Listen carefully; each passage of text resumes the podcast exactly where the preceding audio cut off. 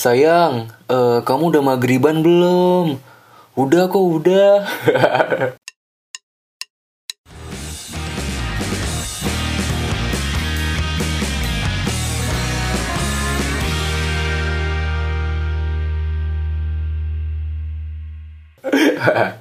Kepura-puraan kita pas PDKT, salah satunya adalah rajin ibadah. Oke, kita jadi pas PDKT, kita jadi orang yang paling setia sekali sama agama kita.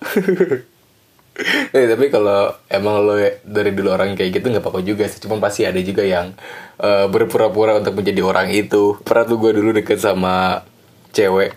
Awal-awal PDKT dia nyuruh sholat gue. Gue beneran sholat gitu. Tapi karena dia kan nyuruhnya tepat waktu gitu kan. Lama-lama pas dia nyuruh gitu, bilang udah aja lah.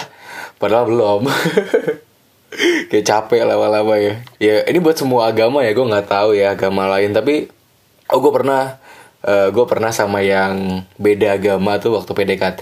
Tiap weekend dia itu pamit buat ke gereja. Itu pas lagi PDKT. Pas pacaran, chat itu udah gak pernah muncul lagi tuh. Entah kemana tuh. Ini dia pindah agama apa gimana sih, gue gak tahu deh ya. Emang tuh ya, lo dasar ya. Orang-orang yang sholat bareng mau, diajak ciuman gak nolak. Pura-pura pasang alarm azan padahal buka tali BH gak perlu ngeliat lagi. Aduh, kepura-puraan pas PDKT emang ya. Tapi kalau yang cewek gue gak paham-paham banget sih ya. Karena bukan cewek juga gitu.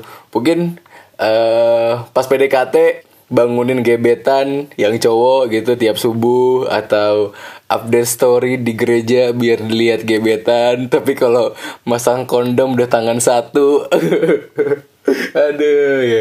Tapi kalau lo gak kayak gitu gak apa-apa ya. Gak usah menghardik gue dengan dasar judgmental, mengeneralisir semua orang. Gak apa-apa, gak usah, santai aja, santai.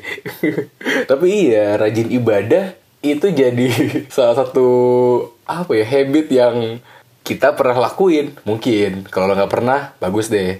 Tapi kalau gue sih pernah mengalami itu di masa-masa dulu. Pura-pura rajin ibadah supaya dianggap cowok yang baik-baik gitu ya. Tapi sekarang ya udahlah, biarin aja gitu, terserah. Dan yang berikutnya yang biasa kita lakuin pas lagi PDKT, kepura-puraannya adalah jadi orang yang paling perhatian dan pengertian di depan gebetan. Gue juga nggak tahu kalau lo emang orangnya perhatian dan pengertian, bagus. Tapi kan ada juga yang jadiin ini sebagai strategi marketing aja gitu. Ini bukan buat cowok aja ya, yang cewek juga loh. Yang cewek-cewek jangan pura-pura pasif ya. Gue juga tahu strategi lo yang cewek-cewek ya kan. Perhatiannya kalau gebetan lo yang cowok gitu, lo tahu dia pulang malam disuruh jangan lupa buat strategin jaket ya kan. Ya tahu gue. Pengertiannya adalah rela 2 jam nemenin futsal gebetannya padahal lo gak suka-suka banget. Iya kan. Kalau yang kaum gue tuh sekarang, biasa lagi pada nyoba buat ngikutin drakor biar bisa fit in sama gebetannya buat ngobrol. Atau pura-pura suka kucing biar dikira cowok penyayang. Aduh. Kita ini emang ya ada-ada aja ya. Kepura-puraan itu pas PDKT. Aduh, pura-pura suka kucing, fit in dengan dengerin drakor. Selain perhatian dan pengertian, cepet banget ngabarin. Wah, ini jika jadi habit. Kepura-puraan kita waktu lagi PDKT gitu. Maksain banget buat selalu balas di segala situasi. Tapi kalau misalnya balasnya, kalau ngomongin soal balasan yang panjang gitu ya, itu tergantung keasikan hubungan sih. Nggak harus PDKT. Tapi biasanya kalau yang selalu berubah itu adalah kecepatan ya. Kadang tuh waktu awal-awal pas PDKT, wah itu balesnya cepet banget sih ya.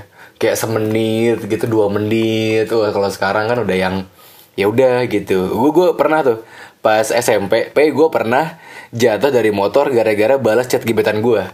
Itu nyawa terancam, gak apa-apa, yang penting chat kebales aja itu ya. Aduh ya ampun. Jadi kayak ada motor dari lawan arah.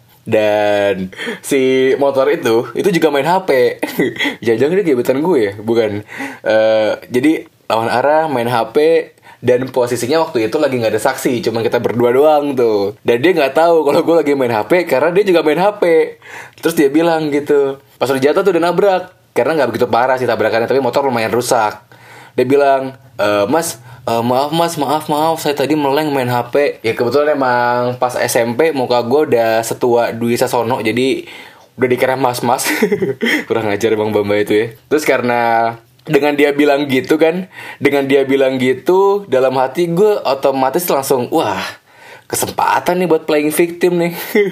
Wah iya mbak, iya, lain kali hati-hati ya.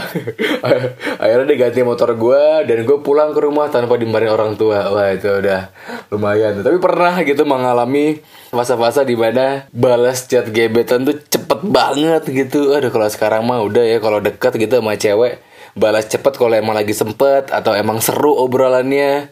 Kalau cuma nanya lagi apa mah ditinggal buat S1 juga bisa gitu, bisa, nggak perlu buru-buru balasnya.